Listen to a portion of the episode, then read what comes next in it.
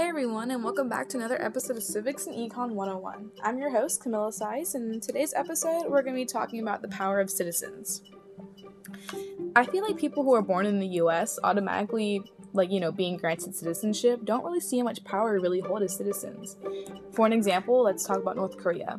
They're run under a dictatorship, meaning they don't have the same granted rights as citizens that we do as American citizens. Citizens living under a dictatorship are subject to stick to systems of regulation against public speech, organization, and assembly. Basically, saying that Kim Jong un, who is a dictator of North Korea, like whatever he says goes, there's no room of opportunity to speak up and be like, I don't feel comfortable with this, I don't like this. But living in the United States, we don't live under a dictatorship, meaning we have the power to public speech, organization, and assembly as citizens, we don't really pay attention to how much power we really hold. Like, the little things matter, like public speech, the freedom of speech, and freedom of religion. Some of us don't even realize how good we have it. Both of my parents were born outside of the country, and they are now US citizens. I was born in Florida, so I'm a natural born citizen. We don't realize how different America is compared to the third world countries like Peru and the Dominican Republic, where my parents are from. Peru just recently elected a communist as their new president, actually, so they were stuck between a predicament and you know in the middle between choosing a communist as their new president and a woman who was a thief. And i can't imagine being in that position where i i myself don't have the freedom to speak up and be like i don't want either of them. There's got to be another way. But there wasn't. There's a lot of things that i do on day-to-day basis that can't be done in certain countries. And i always overlook those things as not important as a US citizen, we hold the power as a community to speak up and make change. We have the power and opportunity to speak up if we don't like something. So, for an example, to kind of maybe like sum it up, dumb it down, if you live in a large neighborhood, you're bound to have an HOA, a homeowners association. They control how your grass is cut or how your home looks. So that way, if visitors come in, they're like, this feels like a safe and nice environment. I like the way it looks. Or say there's a potential buyer and they're like, I've this looks really good. I might be a lot more interested in buying a home here. But say the HOA says something uh, for you to do and you just don't feel comfortable with it, or you just don't like it. Like you don't want to cut your grass that way, or you don't want to take down this flag. You've got the opportunity to speak up and say something. And perhaps there might have been someone in the neighborhood who's always agreeing with what you're saying, but they've always been too afraid to speak up on their own. But once you've brought it up, you're like they're like you know what? Yeah like now i feel more comfortable to speak up about it. So now you're starting to build a sort of bond or like a trust a, a, moral code with these people. So the likelihood of projects or solutions that you want fixed or done will be widely accepted once you create this community with your neighbors. This relates also to the nation itself. Like this is not just talking about a neighborhood and a regular HOA. Like, this is an actual thing that can be used in America. America is not perfect, and that's for sure. There's always going to be something that someone's not going to agree on, and you're going to have, like, the country, like, literally, like, split in half, 50 50, where someone's like, I don't like this, we need to change it, or there's going to be someone who's encouraging it and being like, I like this, this is perfect for me. So there's just like a lot of things going on right now with people that like and don't like th- certain things in America. And we the citizens like we have the right to speak our minds about something and protest about it or even send letters to someone with the power to fix it. And you most likely won't be alone. That's why I said in the beginning with the whole HOA thing, like you're gonna have someone in the neighborhood who's like, you know what, I don't wanna cut my grass this way either, or I don't wanna take down my flag either. I wanna decorate the house the way I wanna decorate it. It's my house. They're gonna have that same thing and essentially, I guess, the real world in this example people gather behind you and support you. And that's where that trust and bond comes in with your neighbors. And you're probably wondering, well, how can I, myself, a simple citizen who doesn't have that much power, like, how can I fight for change?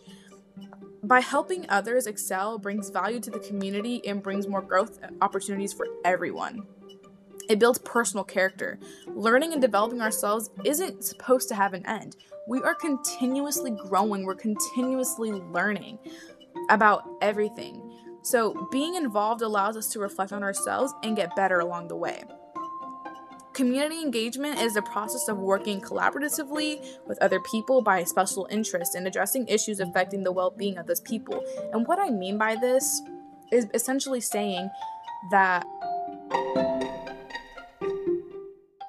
is like special interest in addressing issues is like with the whole like HOA thing where you both kind of bond over the thing of well, I don't want to cut my grass this way in this kind of pattern. Or just special interest, like with hobbies, something that you're passionate about in, like, you know, the nation where you're like, I am really passionate about having masks be back on mandate. And there's someone who's like, yeah, me too. And then you grow this kind of community and you work together to like address these issues that affect the well-being of people. But it doesn't just have to be about like others problems or like or yourself. Like personally it can be globally. Like if you see something happening in europe or in asia or wherever and you're like that isn't right. Like you can it can be globally politically or even environmentally. Once you get your voice heard other voices start to speak up and whoever's in control like they start to listen and the problem may not be fixed the day of or the next day, but it eventually happens. It just takes teamwork and determination. We hold so much power that we don't like we don't realize it. There's a lot of things going on in America that I'm sure everyone has their own opinion of what they want to change. For me, there's a million things that I wish I could change, but I think the first is wanting to start out with defunding the police.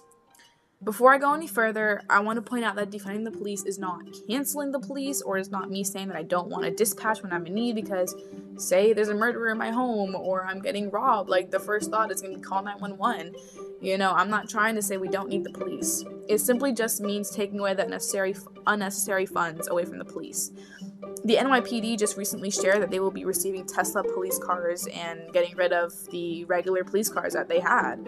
But yet, our sex education doesn't have proper funding to inform kids across America in schools. Or rehabilitation centers don't have enough funding, and neither do education system, systems in general. And our teachers are so underpaid, which is really crazy to me because they're helping our next generation grow. This also has something to do with where does like our taxpayers' money go? It's clearly going to unnecessary things like buying the police Tesla cars, like as if these regular cop cars were they were working perfectly. New York City spent over a hundred billion dollars a year on policing rather than departments that are in need, such as mental health healthcare facilities. Like when I call 911 and I say I, I have suicidal thoughts, I don't want a police showing up to my door. I'd rather have a health worker, someone who's experienced in these, come to my door, you know?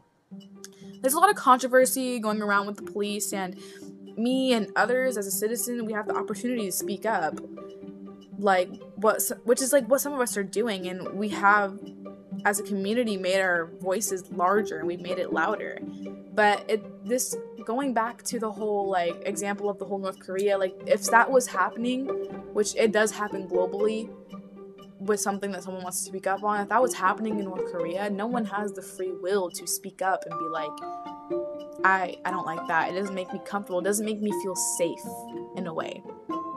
But we do and that enough is a lot of power because I I can't imagine a world where I couldn't speak up about something that I didn't like, where I especially didn't feel comfortable or even safe. Last year when the pandemic began began and lockdown had just first started, the news of George Floyd, Breonna Taylor, and many more had not just struck America, but it struck the world. The world was also grieving with us in those ways. And that's why I'm saying with as when you grow as a community and you bond over these special interests or wanting to address issues, you grow together and make everyone stronger. The whole thing is just not tearing others down, it's building us up so we can get stronger and get what we want fixed and live in a society where we feel comfortable and not have to think about these things anymore. I attended a Black Lives Matter march last year and was able to protest. I made continuous donations and I spread the word. As a 17 year old girl, there's only so much I can do. But both my parents and most most of my family members, like they're all immigrants. Although I or my family is not black and I will never understand how it feels to be that in that position, especially during times like these, I still stood with them because I am a minority and we shouldn't be tearing each other down. Rather instead, we should be building each other up. As a citizen, I use my First Amendment right and I use my freedom of speech and the freedom to assemble peacefully. We may change, and it didn't happen overnight, but we may change throughout the months. I feel like this kind of situation, this event that happened last year, shows how much power citizens really do have. We protested across the country, like it wasn't just in one specific place. And I think that's really important to understand because this generation, the ones that were born from like 1998 to maybe 2004 like we're all growing up starting our lives now about to graduate high school or going to college graduating college. We're starting our lives and we're entering the real world now and we're facing things like you know firsthand not from our parents point of view or someone else's point of view.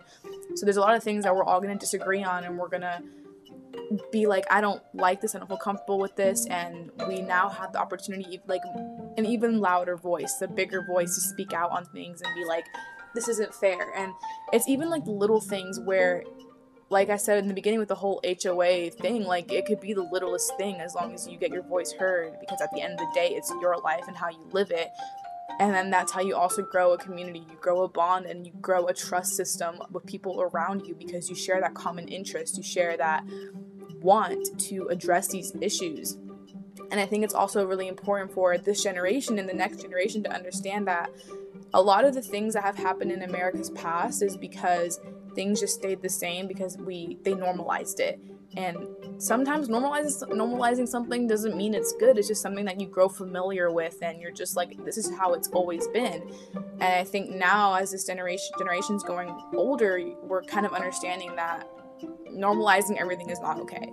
And that some things do need to be changed and now you have a voice to do those things but it's also understand that you could use this power to your advantage but try not to abuse it um, like i said there's america will always be split in half with someone saying this is right and someone saying this is wrong there's always going to be a disagreement somewhere and i think it's so important to understand that you have a lot of power, although it does not feel like it because you're not in the Supreme Court or something, but you have a lot of power and you have a lot of impact on not just yourself, but those around you. And things that are going on will not just affect your neighbor, but they affect you in the future, whether or not you think it's going to happen or not, because we're all living under the same nation and under the same rules.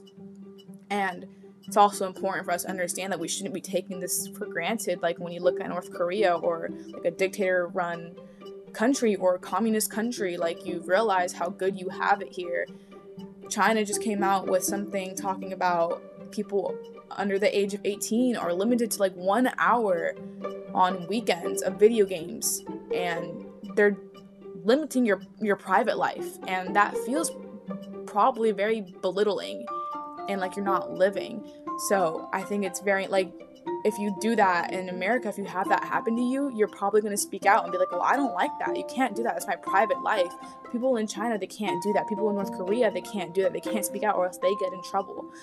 And I think it's so important for us to realize that how good we have it and that we could honestly, with the power and the community that we can build, we could change something like that. And we could make our voices heard. Thanks for listening to another episode of Civics and Econ 101. I'm your host, Camilla Seiss, and I will see you on the next episode.